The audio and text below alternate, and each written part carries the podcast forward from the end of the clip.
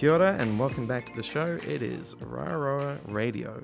It's the show where we take students from across our school and we ask them what you should read, watch, listen to or play next.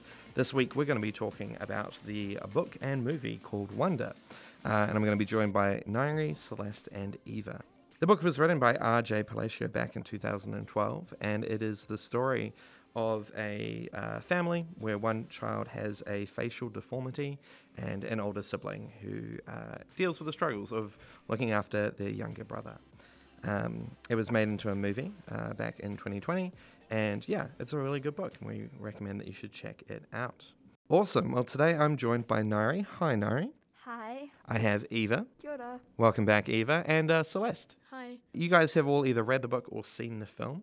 So my first question is, what are your first impressions of this story? So in my opinion, you should always read the book first, because otherwise that's just insanely weird in my opinion, unless the movie was made first. That's true. It's really hard to watch a film and then find the motivation to read the book. Yeah, it's just, no, it's weird. Yeah. I don't like it. Did you enjoy both the book and the film? They were amazing. Uh, they they interpreted like the the book really amazingly into the film. Mm. Like you could read it along with the movie, and it'd pretty much all be there, which you don't get with a lot of things. It sounds like a really faithful adaptation, which is very cool. Yeah. Nairi, did you read the book or watch the film first? I read the book first, and then I watched the movie because I agree with Eva. Um, I think it's insanely weird to watch the movie first and then read the book. Yeah, not that we're judging people who only watch the film. Like, that's still, you know, a way to experience the story. But yeah, yeah. You'd say the birth, uh, book is worth checking out? Yeah, definitely. Awesome. And Celeste? I actually read the book first as well, and yeah. then I watched the movie. Yeah, awesome. Um, can someone give me a, a short synopsis, just a little summary of uh, what the story is? What's it? What's it about? It's basically a story about his bo- a boy and his family, mm. and but mostly the boy, but a lot of it his sister, mm. and them going through the struggles of him having like a face deformity, kind of. Yeah. And him going starting school and going through all of that because he starts school and well, everybody else is starting school, yes, but he's different, so. Um, his older sibling has, has gone through school and obviously lives with uh, her brother, and everyone in his family really loves loves him, and he's a really special kid, right? His name uh, is Auggie. Is that how you would say it? Or Auggie? August, yeah. yeah August Aug- Pullman is the full name, unless he has a middle name. Yes. Yeah, and they call him um, Auggie for short.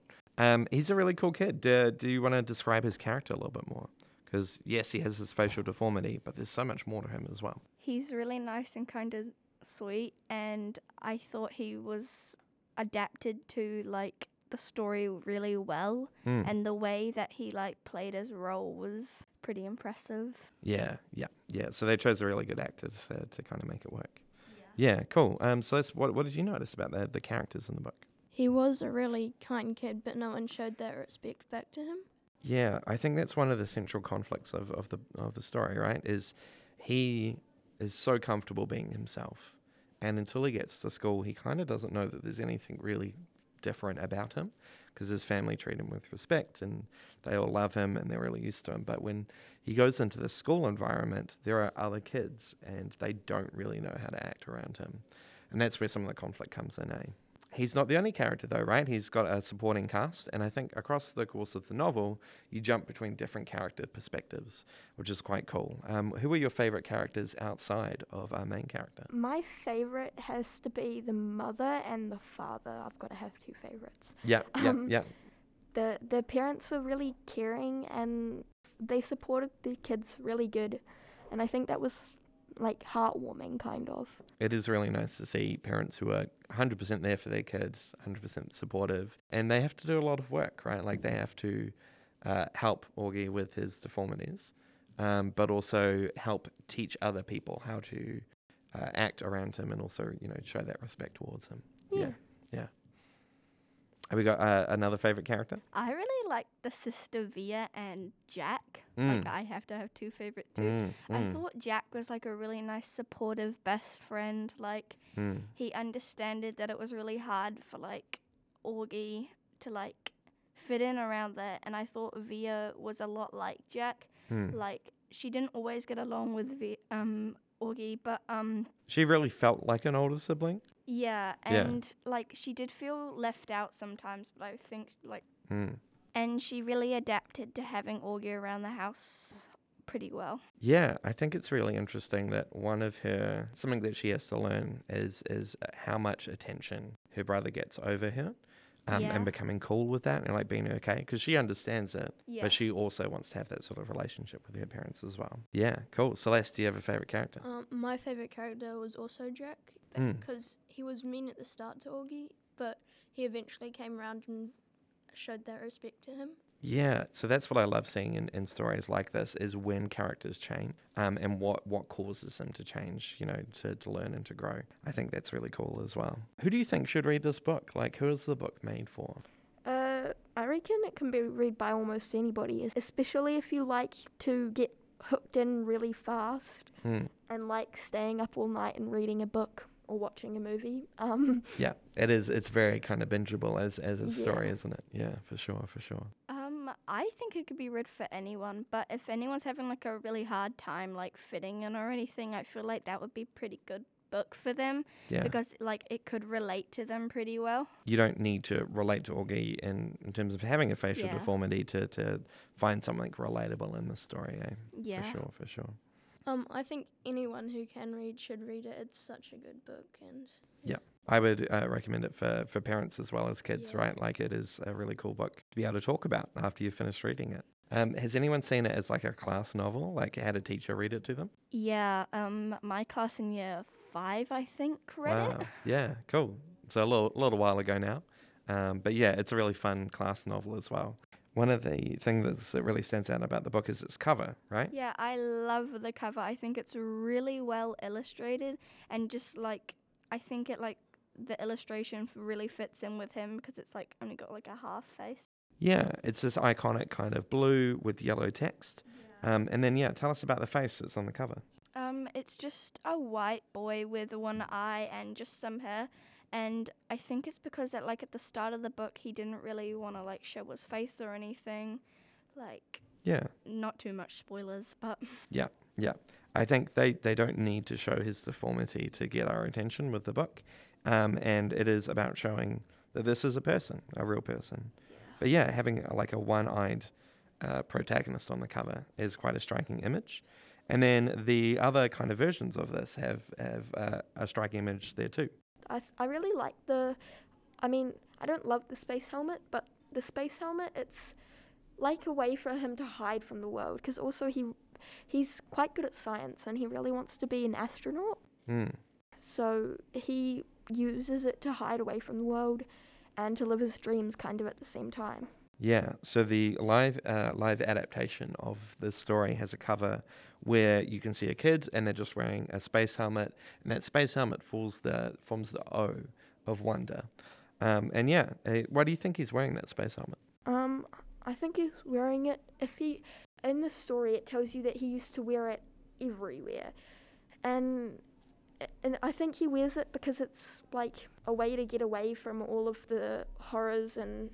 An annoyance of being, being, sc- being different, right? Yeah, of being different and being and people screaming and running away when when when they see your face. Yeah, I think he's almost wearing it like quite a literal mask, isn't he? Um, that it's for other people's benefit, not necessarily for for August's benefit. Um, and there are some things that he likes about it, but yeah, um, it would not be fun to have to wear like a full. Motorbike helmets. Like we've we've got pretty used to wearing masks recently, yeah. and that's frustrating. But imagine if you couldn't like breathe or get outside of a of a physical helmet that was that large. Yeah, get a bit hot and stuffy. That would be the worst, wouldn't it? Yeah. I'd just have to open it every now and then to get some get some air, you know. And I think it's really telling that he doesn't need to use it around his family. It's only when he's going out into the world that that sort of happens. Yeah. There's a couple of stories that follow up on the story of Wonder itself. They're all kind of di- written from different perspective characters, so you get to see the story, but from a new perspective, which is quite a cool thing to see. Um, has anyone read Auggie and Me, which is the follow-up, or any of the other ones that kind of tie in? Uh, I have read Auggie and Me uh, quite a few times. Yeah. It's like a perspective from some of the other characters, and sometimes it doesn't even really touch on Auggie, but sometimes it has them in it. Like, I think there's Charlotte, Julian, and one of Augie's childhood friends.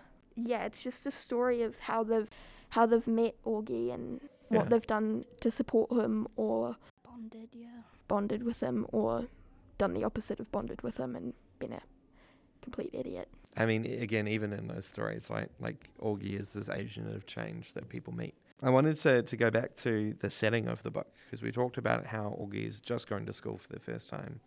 Uh, he enters fifth grade, right, which is the equivalent of going into year six um, and starting a middle school or a intermediate school, right?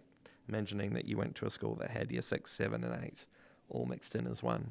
Why do you think they set it at that time period, right, in his life, rather than when he first goes to school or when he goes to high school? Because he's a bit older and he that's the first time he's going to school.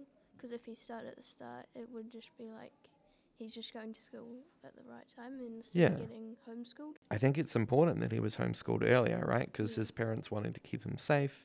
They wanted him to, you know, live a really happy childhood. Um, but yeah, once he reaches kind of ten years old, they make this decision to put him into school. Why, why do you think he joins school at that point? Probably so he could just get used to, like, going around other kids, and so he could make some friends instead of just hanging around Mum all day. Yeah. Like, and since he made that friend with Jack, like, now he's got someone to, like, hang around out of school mm. too. And I think it's almost like when you guys start Rairo at year seven, right? He's coming in with a whole fresh group of people who have also just started a new school. So it kind of makes sense on that level as well. He's not the only new kid, but he's the, pretty much one of the only different kids. Yeah, he does stand out in that way. Yeah. Awesome. Well, we don't really want to spoil the book because there's a really great story and yeah. we want to recommend that people do read it.